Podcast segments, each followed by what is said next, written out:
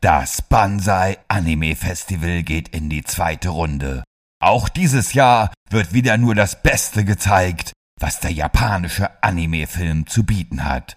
Acht Meisterwerke in drei Tagen vom 16. bis 18. September im Kino 35 in Fulda. Präsentiert von eurem Lieblingspodcast World of Ghibli.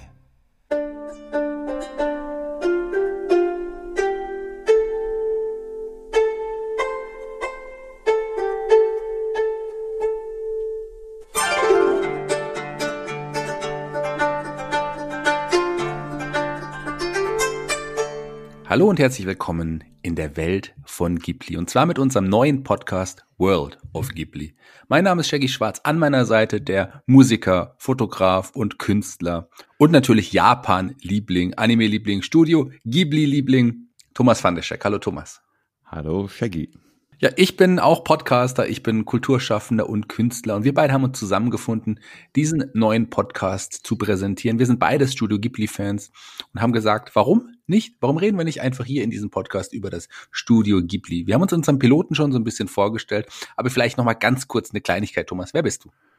Ja, wie gesagt, ich äh, bin, wie du es so schön gesagt hast, Künstler, Musiker, Fotograf, Videograf, also habe eine Affinität zu bewegten Bildern und dadurch habe ich auch die Liebe zu Animes entdeckt und wenn man Animes mag, dann stößt man früher oder später auf das Studio Ghibli und da merkt man dann einfach nochmal riesengroße qualitative Unterschiede und das Ghibli-Studio ist wirklich sehr, sehr wegweisend und äh, für alles, was ich bis jetzt quasi so an Animes gesehen habe, in jeder Serie, in jedem Film, irgendwo wird Studio Ghibli zitiert. Also Studio Ghibli ist wichtig und deswegen sollten wir über das Studio Ghibli und die Filme des Studios reden. Genau, und wir werden ja chronologisch die Filme durchgehen, die offiziellen Ghibli-Filme, weil, wenn man ehrlich ist, gab es ja schon einen Film vorher, bei dem die, ja, die Macher von Ghibli, auf die du auch gleich nochmal eingehen kannst, ähm, die ja zusammen schon gearbeitet haben. Wir sprechen von Nausicaa aus dem Tal der Winde. Genau, Nausicaa ist eine Produktion gewesen, wo Hayao Miyazaki Regie geführt hat und Isao Takahata äh, Produzent gewesen ist. Die beiden haben schon sehr lange Zeit zusammengearbeitet für verschiedene andere Studios und haben unter anderem, woran sich wahrscheinlich jeder erinnern kann, die Fernsehserie Heidi produziert. Deswegen sehen japanische Animes auch alle immer ein bisschen aus wie Heidi und alle sagen, oh, die haben so riesen Münder wie bei Heidi und uh, uh, früher haben wirklich alle Heidi geschaut und heute ist es so, dass man äh, sich da eher so ein bisschen drüber lustig macht. Aber wenn man es genau nimmt, Heidi ist nach wie vor eine unglaublich gute, emotionale Serie, die wirklich wegweisend und bahnbrechend gewesen ist. So, und aufgrund dieses Erfolgs haben diese beiden, Takahata und Miyazaki, weiter zusammengearbeitet. Und irgendwann hat Miyazaki auch Mangas produziert. Es gibt ja Animes und Mangas. Mangas sind Bücher, Animes sind Filme. Und es kam ein Studio an, ein Verlag und meinte, Hayao, du hast hier ein Manga geschrieben, Nausicaa im Tal der Winde, mach doch da mal ein Anime draus. Und das ist eigentlich, ja, der Beginn vom Studio Ghibli gewesen. Takahata hat dann, wie gesagt, den Film produziert. Miyazaki hat äh, Regie geführt und der Film hat eingeschlagen in Japan wie kein anderer Anime jemals zuvor. Die haben wirklich ein Schweinegeld mit dem Film verdient und aufgrund dessen konnten sie sich dann leisten, das Studio Ghibli zu gründen und in der Form weiterzumachen. Filme fürs Kino zu produzieren. Normalerweise wurden halt in Japan die meisten Geschichten halt fürs Fernsehen produziert. Ja, ganz genau, du hast es schon gesagt. Und ich würde würd vielleicht noch mal ein bisschen ausholen und sagen, dass vielleicht die Leute in unserem Alter die Heidi-Serie noch kennen. Vielleicht ein paar jüngere Hörer haben es vielleicht noch nicht gesehen. Die sollten das aber mal nachholen, weil es wirklich Unbedingt. auch eine, eine wirklich schöne Serie ist. Und Nausicaa, auch das hast du erwähnt, das hatte so einen Riesenerfolg. Der kam im Jahr 1984 raus. Der war so erfolgreich, dass man mit dem Erfolg ähm, sich entschlossen hat, weiterhin noch enger zusammenzuarbeiten. Miyazaki und Takahata haben sich zusammen mit dem Produzenten Toshio Suzuki zusammengetan und haben das Studio Ghibli gegründet. Der Name Ghibli oder in dem Fall Ghibli, wie man es ja eigentlich ausspricht, steht für heißen Sahara Südwind und wurde ab dem Zweiten Weltkrieg auch für das italienische Flugzeug äh, Caproni Ghibli verwendet. Und vielleicht, wir haben es noch nicht erwähnt, aber Miyazaki ist ja ein ja, Luftfahrt interessierter Mensch und der hat einfach dann diesen Namen sich ausgesucht für das Studio Ghibli als Namensgeber. Und wir haben, das Studio Ghibli ist, ja, wir haben es noch nicht ganz gesagt, aber das ist quasi das Äquivalent zu Disney, wenn man so will, die japanische Variante von Disney, also auch ein wirklich großes Filmstudio. Interessant noch zu erwähnen, dass hier größtenteils ja, zu fast 100 Prozent auch wirklich damals noch mehr als heute natürlich komplett selber gezeichnet wird. Also keine Computeranimation, in Ausnahmsweise kann man sagen, dass die Serie Ronja Räubertochter, die jetzt vor ein paar Jahren rausgekommen ist, die war ja komplett computeranimiert. Die kam auch nicht so gut an, teilweise bei den, bei den Fans, aber ansonsten setzt man hier tatsächlich noch auf Zeichnungen. Ganz genau. Also besonders die Filme von Miyazaki. Miyazaki ist ja nicht der Einzige, der für Studio Ghibli Filme gemacht hat, aber gerade die Miyazaki-Geschichten sind eigentlich durch die Bank weg, bis auf bei zwei, drei Filmen minimalste Ausnahmen eigentlich komplett handgezeichnet. Das macht auch wirklich den Charme auch der Filme aus und ist natürlich sehr, sehr, sehr aufwendig. Und witzig ist auch, finde ich, dass du gesagt hast, das Ghibli-Studio ist das Äquivalent zu den Disney-Studios. Aber viele von Disney und auch gerade von den Pixar-Studios sind große Fans von Ghibli und Miyazaki. Und äh, immer wenn, so sagt die Legende, immer wenn äh, Leute bei den Pixar-Studios nicht mehr weiter wissen bei ihren Filmen, hm, wie machen wir dieses, wie machen wir jenes, dann sagt der Chef immer, ja, guck mal, wie Miyazaki das gemacht hat. so. Und dann holen sie sich quasi da ihre Inspiration. Also sind große, große Fans ebenfalls von Miyazaki, ebenso große Fans wie wir halt auch. Wir werden ja auch noch mal heute kurz auf Disney zu sprechen kommen. Die hatten ja zeitweise auch Rechte äh, für die Filme des Studio Ghiblis. Aber fangen wir doch bei unserem heutigen Film an, bei dem ersten offiziellen Film des Studio Ghiblis. Entstanden ist dieser Film vom 15. Juli 1985 bis zum 23. Juli 86. Es wurden fast 70.000 Bilder gezeichnet und fast 400 verschiedene Farben benutzt. Regie, Drehbuch ähm, Hayao Miyazaki, Produktion Isao Takahaka und der Film heißt Das Schloss im Himmel. Laputa, das Schloss im Himmel. So viel Zeit muss sein.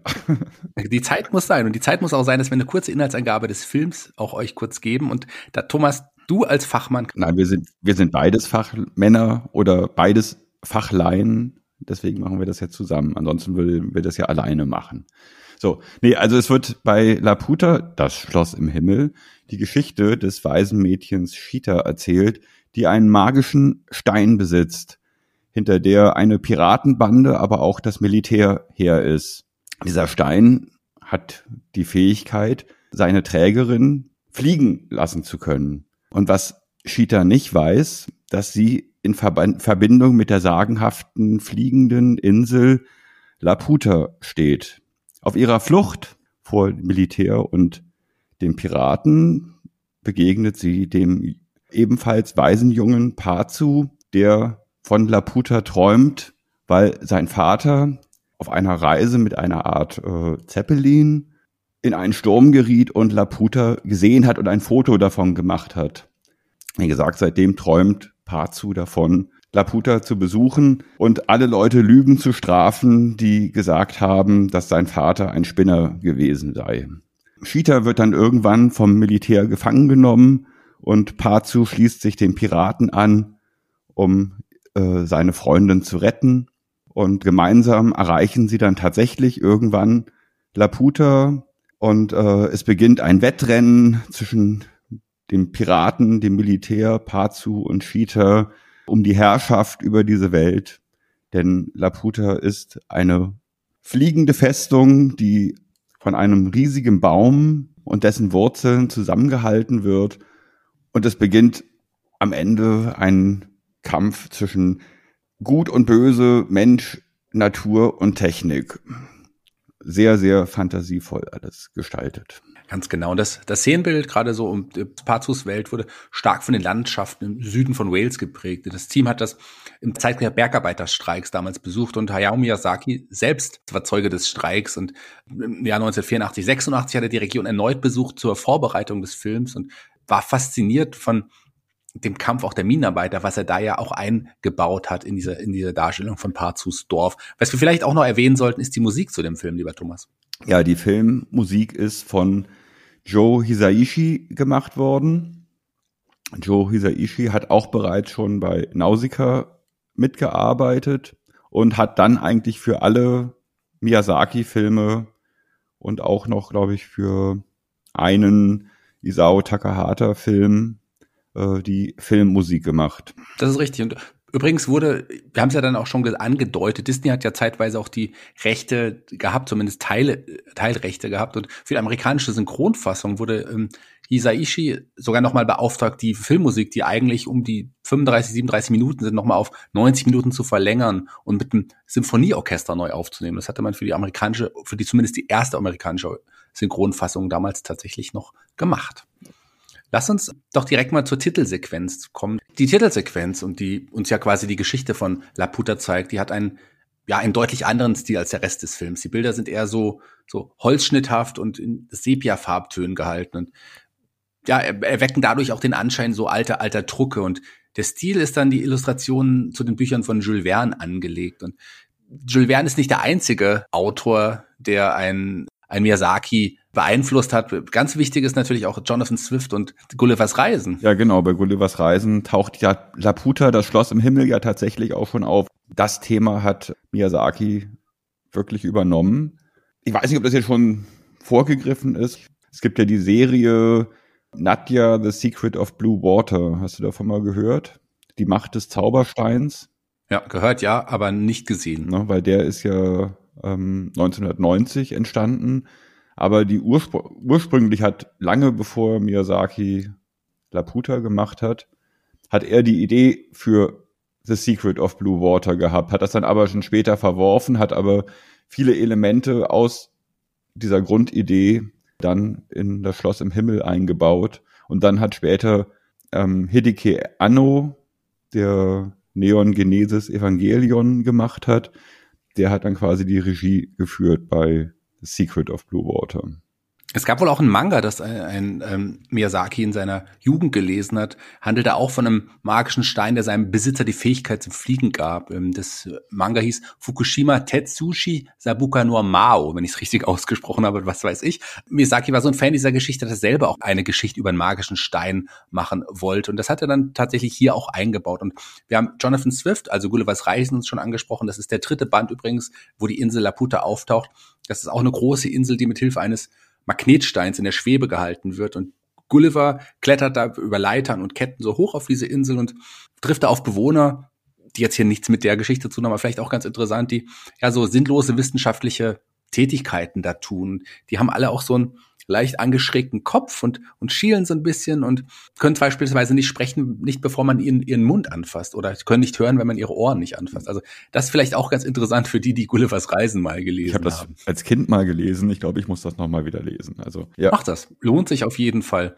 Kommen wir zum Schauplatz der Handlung. Miyazaki wählt wie so oft in seinen Filmen nicht das moderne Japan, sondern eine so, ja, eine apokalyptische, vormoderne Welt. Und hier ist auch die Industrialisierung noch nicht abgeschlossen. Und gerade so diese, die Geschichte zwischen Mensch, Natur, Maschine wird ja auch hier wie in vielen seiner Filme auch aufgegriffen. Genau. Also Miyazaki ist bekennender Anhänger des Shinto-Glaubens.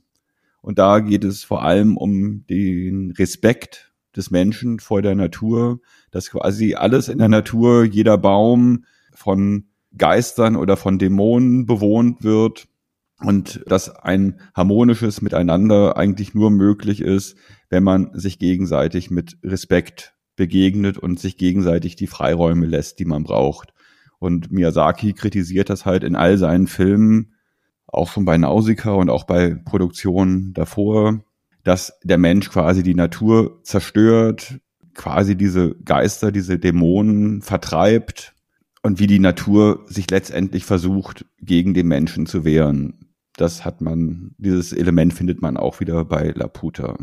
Was auch irgendwie so ein bisschen typisch ist, ist, dass man, man hat ja hier die Bösen auf der einen Seite. Am Anfang denkt man ja, die Piraten wären auch irgendwie böse, aber letzten Endes sind die ja mehrdimensional dann. Und gerade auch die, die, äh, ja, die äh, Piraten, Piratenchefin Dora ist ja dann auch quasi so eine Art Mutterersatz. Ja, Mutterersatz für Pars und Cheetah. Aber nicht nur für die beiden, sondern auch für ihre ganze, ihre ganze Bande, weil die nennen die auch die ganze Zeit Mutter. Und die wird mit der Zeit auch sehr, sehr sympathisch und nimmt eine wichtige Rolle ein. Wohingegen diese Organisation, äh, die ja quasi auf der Suche nach Laputa ist, eigentlich Grund, die ist ja eher eindimensional. Die sind grundauf böse und hm, am Ende, wir können sie auch vorwegnehmen, des Films geht es auch nicht darum, die Organisation zu besiegen, sondern die Waffe, die sie eigentlich wollen, zu zerstören, was vielleicht auch ganz, ganz spannend ist. Ja, das ist auch prinzipiell sehr interessant bei den Miyazaki-Filmen. Es gibt normalerweise keine klare Abgrenzung zwischen Gut und Böse, wie man das bei den Piraten, wie du es erwähnt hast, auch sieht. Man denkt am Anfang, oh, das sind ganz schlimme Finger, aber in Wirklichkeit äh, sind das dann nachher im Endeffekt die Guten. Und das ist auch bei späteren Filmen bei Miyazaki eigentlich immer so. Es gibt keine wirklichen schlechten, weil in jedem Schlechten wohnt was Gutes inne und bei, auch bei guten Menschen oder bei, bei guten dargestellten Personen haben die negative Züge. Das ist quasi hier das letzte Mal, dass äh, mit dem Militär und dem Anführer von dem, den, dem Muska, so heißt er, das letzte Mal noch wirklich eine wirklich böse Person dargestellt worden ist. Das ist dann später nie wieder der Fall gewesen. Ganz genau. Ein anderes wiederkehrendes Element, wir haben es auch schon mal angedeutet, ist das Element des Fliegens. Das taucht ja in wirklich vielen Filmen äh, von Miyazaki auf und hier auch in mehrerer, äh, ja, mehrerer Art und Weise. Nicht nur das fliegende, äh, nicht nur die fliegende Insel, man hat auch die, die, die Piraten nehmen ja auch diese ja libellenähnlichen äh, Fluggeräte oder auch das Fluggerät ganz am Anfang. Also Fliegen ist ein zentrales Thema bei Miyazakis Film. Das liegt wahrscheinlich daran, dass er Sohn eines Produzenten für Flugzeugzubehör gewesen ist und dadurch schon sehr jung mit, mit Flugzeugen in Verbindung kam und da eine große Leidenschaft entwickelt hat und in allen seinen Filmen tauchen die obskursten Fluggeräte auf. Wenn sie nicht im in der Luft fliegen, dann fliegen sie unter Wasser oder wie auch immer. Auf jeden Fall, es sind alles äh, fantastische Fluggeräte, die er sich da einfallen lässt und nur ein Teil seiner überbordenden Fantasie ist, die in all seinen Filmen eine wirkliche Rolle spielt. Wichtig ist auch noch zu erwähnen, dass, ja, wir haben es ja schon gesagt, es ist ja alles gezeichnet, aber es ist sehr detailliert auch gezeichnet, gerade auch im Hintergrund, was ja auch manchmal unty also untypisch vielleicht für westliche Sehgewohnheiten ist, dass bei Zeichentrickfilmen der Hintergrund so detailliert ist. Ja, das ist witzig, dass du das erwähnst, weil ähm, am Anfang jetzt bei Laputa, da hatte, hatte das Produktionsteam leider noch nicht so viel Zeit. Später hatten sie dann halt mehr Geld zur Verfügung und auch mehr Zeit, um ihre Filme umzusetzen. Teilweise äh, hat es drei, vier Jahre gedauert, bis dann ein Film, ein neuer Film fertig war, weil man sich quasi in den Details verloren hat. Man hat unglaublich äh, viel Zeit und Aufwand in die Hintergründe gesteckt. Da gehen wir dann, denke ich, bei jedem Film, den wir besprechen, irgendwie einzeln drauf ein. Ähm, bei Laputa hatten sie leider ein bisschen weniger Zeit, aber trotz alledem dafür ist halt erwähnenswert, es gibt keine Hintergründe, die in irgendeiner Form mal wiederverwendet worden sind, was ja bei Animes oder so äh, gerne mal zu sehen ist, dann bewegt sich der Protagonist nicht oder der Hintergrund bewegt sich oder es wird äh, der Hintergrund immer mal wiederholt. Das ist jetzt überhaupt nicht der Fall bei Laputa oder überhaupt bei den Ghibli-Filmen. Da ist wirklich alles, jede Sekunde ist handgezeichnet, alles ist neu. Und gerade wenn man zum Beispiel so Szenen hat, wo ganz, ganz viel passiert, also quasi lebendige Wimmelbilder, das sind dann, äh, und die dann teilweise nur zwei, drei Sekunden dauern. Das sind aber, um die zeichnerisch umzusetzen, da braucht man ein, zwei, drei Monate, nur für zwei, drei Sekunden. Das spielt jetzt bei Laputa noch nicht eine so Riesenrolle, aber dann in den späteren Filmen immer mehr. Und ähm, das meine ich halt damit, wie sie sich im Detail verlieren, was ich als Künstler extrem faszinierend finde. Lebendiges Wimmelbild ist auch ein sehr, sehr gutes Beispiel, eine sehr schöne Metapher dafür. Wie stehst du zu solchen, ja, fast slapstick-artigen Szenen, wo sich ja, zum Beispiel die beiden Männer, die bei am Anfang diese beiden Männer sich so klischeehaft übertrieben gewalttätig verhalten und, und ihre Hemden zerreißen und so. Hemden, äh, Muskeln anspannen ja. und damit die Hemden zerreißen. Wie, wie stehst du dazu? Ja, ehrlich gesagt, ist das für mich ein bisschen schwierig. Diese Art von Humor, mit der kann ich nicht sonderlich viel anfangen. Ähm, ich mag lieber so die hinter, den hintergründigen Humor, den, den, den feinen Humor, den Humor, der auf Situationskomik beruht. Das war mir jetzt einfach irgendwie zu offensichtlich. Die spannen, wir spannen die Muskeln an irgendwie und wir haben solche Muskeln, dass die Hemden zerreißen und wir schlagen uns in die Magengrube, aber wir lachen darüber. Ne, und, und, äh, guck, was für ein geiler Kerl ich bin. Das finde ich persönlich ein bisschen too much, diese Art von Humor. Das ist wirklich so echter Slapstick-Humor, der so zum Glück in der Regel wirklich nur so bis Mitte der 80er, Ende der 80er angehalten hat. Auch in anderen Filmen, auch Realverfilmungen und so.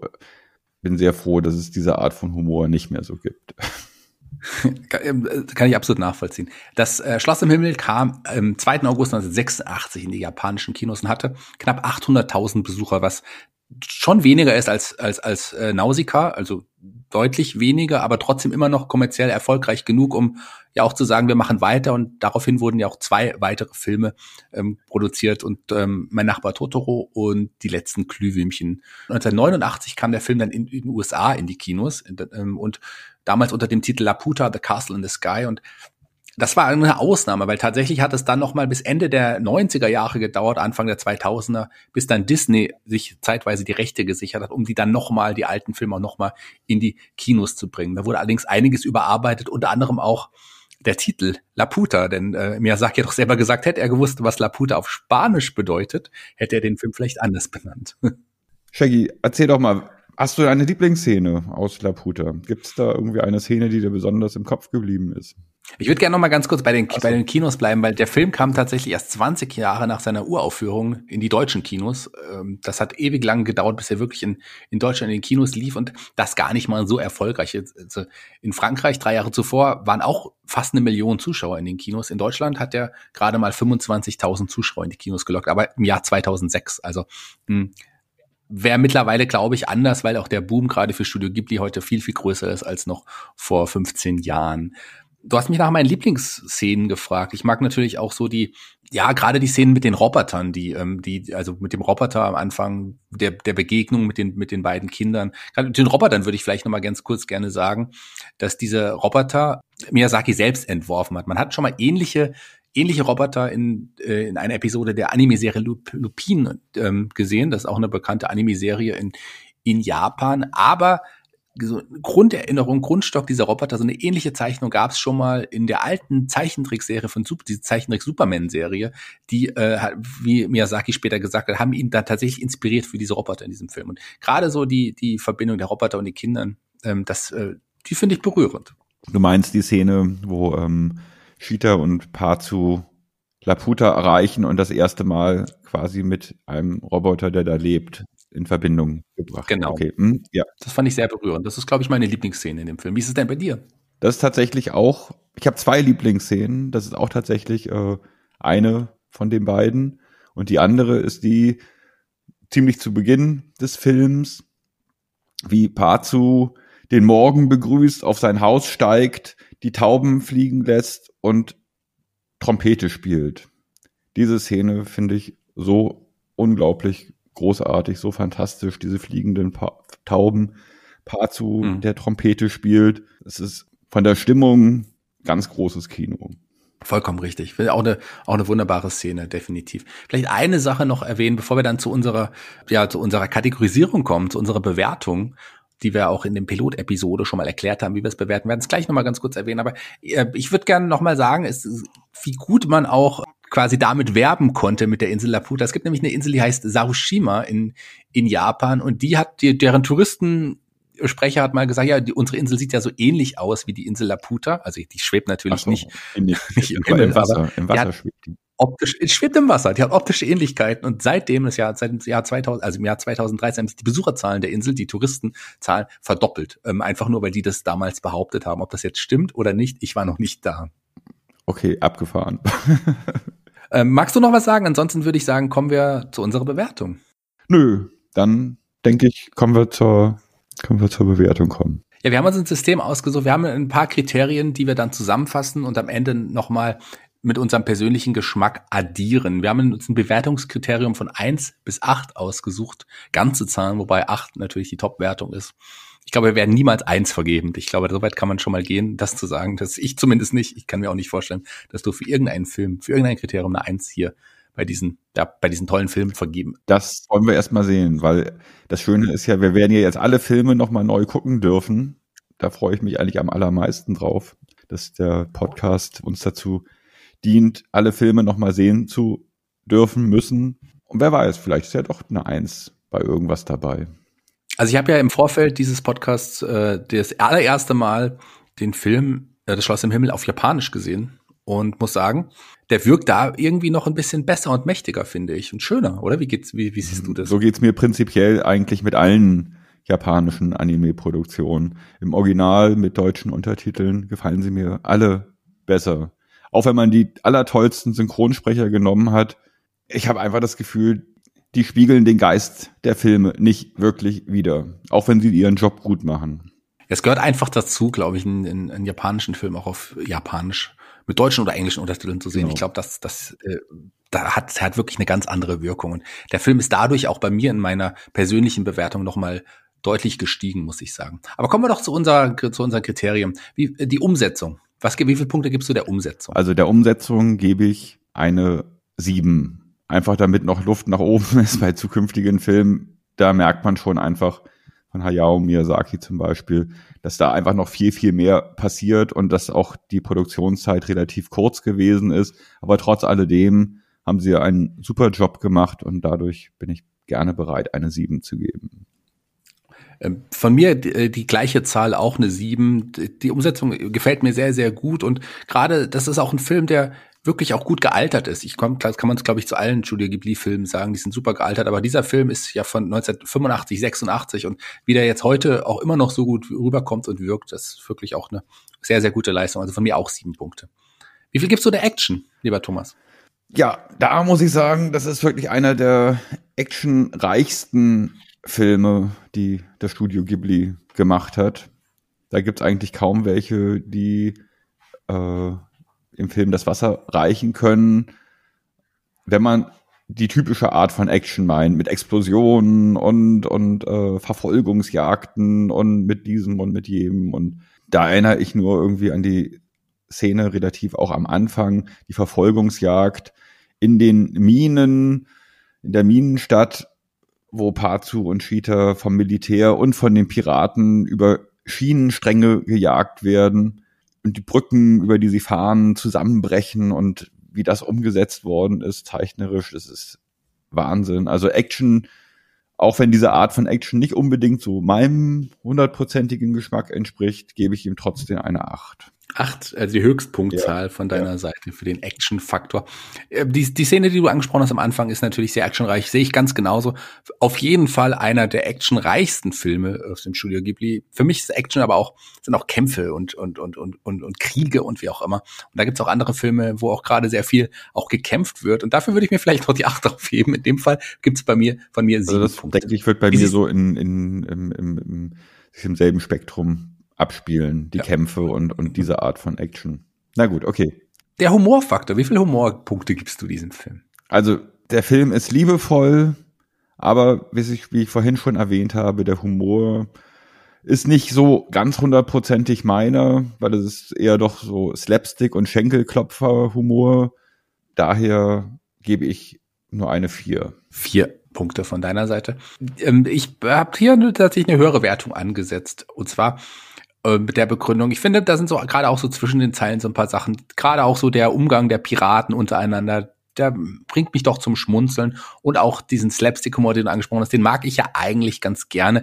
Äh, vielleicht nicht in der Art und Weise, dass man die Muskeln anspannt und sein Hemd zerreißt, aber trotz allem gefällt mir das. Na klar gibt es auch humorvollere Filme, äh, auch vom Studio Ghibli natürlich. Deswegen gibt's von mir fünf von acht Punkten. Wie ist der Plot? Wie ist die Geschichte für dich? Also die Geschichte ist für mich schlüssig und in sich stimmig. Es gibt verschiedene Erzählstränge.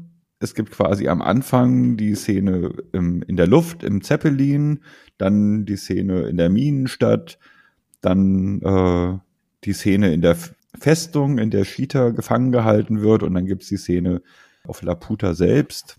Und das ist alles quasi so in sich stimmig, aber man kann irgendwie nicht so richtig mitfiebern, habe ich so das Gefühl. Also man kriegt irgendwie so die einzelnen Situationen vor die Nase gesetzt und jede Situation für sich ist irgendwie okay. Aber man hat nie so das Gefühl, mm, wo wird das Ganze hingehen, irgendwie, wo wird das Ganze enden und sondern da lässt man sich halt schon angenehm, finde ich, so ein bisschen berieseln. Man denkt nicht so richtig mit, ich jedenfalls nicht. Und ein guter Plot, der ergreift mich auch emotional ein bisschen mehr. Deswegen vom Plot her gebe ich dem Film eine 7.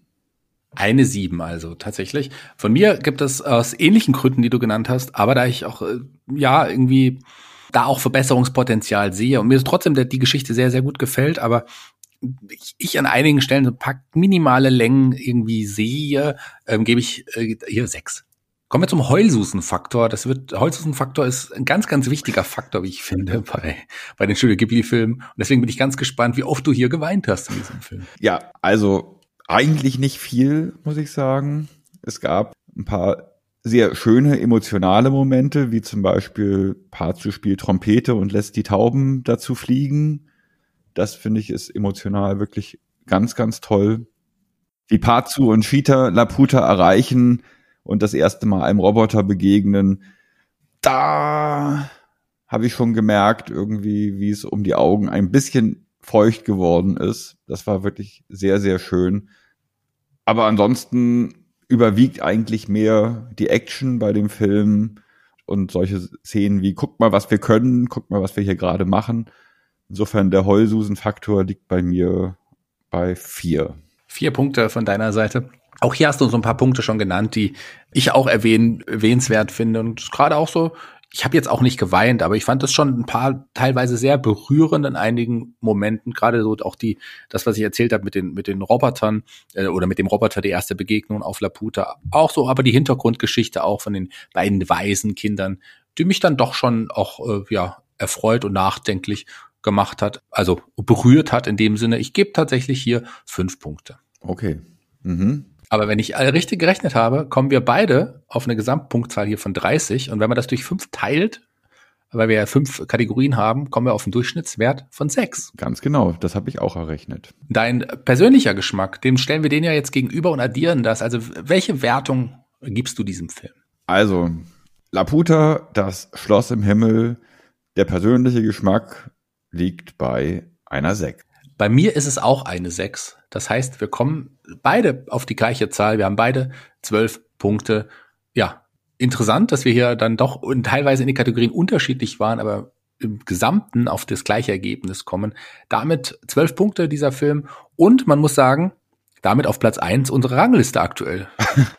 Ganz genau. Und wer weiß, vielleicht wird das auch bei zukünftigen Besprechungen der Filme, weiteren Ghibli-Filme ganz genauso laufen, dass wir uns selbst damit überraschen, dass wir immer die gleiche Punktzahl haben. Wir werden sehen. Na, da bin ich gespannt, ob, ob das so bleiben wird. Aber was auf jeden Fall nicht so bleiben wird, da bin ich, kann ich jetzt schon mal vorwegnehmen, dass dieser Film auf Platz eins bleiben wird. Denn nächste Woche, äh, in zwei Wochen vielmehr, hören wir uns wieder und da sprechen wir über mein Nachbar Totoro. Ja, Totoro. Ich freue mich drauf. Ich auch, einer meiner absoluten Lieblingsfilme. Das war's schon heute hier für uns bei World of Ghibli. An meiner Seite Thomas van de Scheck. Und an meiner Seite Shaggy Schwarz. Wir hören uns in zwei Wochen wieder, wenn es wieder heißt World of Ghibli. Adieu. Adieu? Okay. Sayonara.